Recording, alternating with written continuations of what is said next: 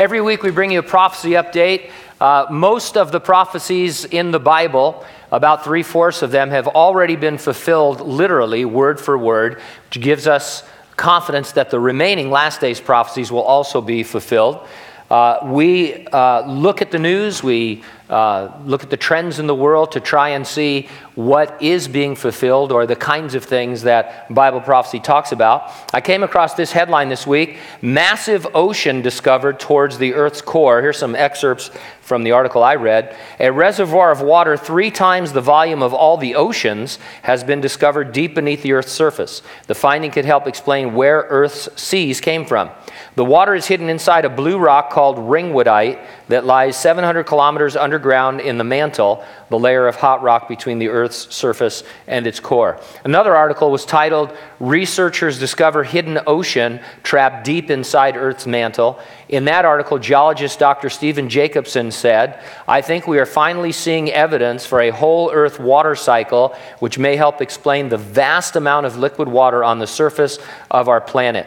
Scientists have been looking for this missing deep water for decades. Now, I find this discovery interesting from a prophetic perspective because both Jesus and the Apostle Peter referenced that in the last days, information surrounding Noah and Noah's flood would become more prominent. This massive ocean certainly sounds like what Genesis calls the great fountains of the deep that were broken up, which contributed massive amounts of water to the 40 days of rain that fell, engulfing the planet while Noah and his family rode it out in the ark. And so if you're reading the Bible from a literal standpoint, believing that the prophecies are going to come to pass, you can't help but think that it's going to be as in the days of Noah, and any reference to things like that is exciting. And now scientists are... I'm not a scientist, so I can't say for sure what all of this means, but it sounds like the fountains of the deep that Genesis talked about many thousands of years ago, now just being discovered, and so I see that as a tie-in.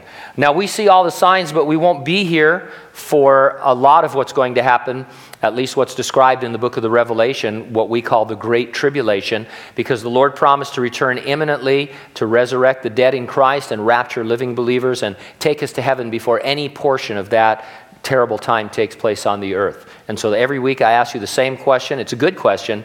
Are you ready for the rapture? And if not, you need to get ready, stay ready, keep looking up, because ready or not, Jesus is coming.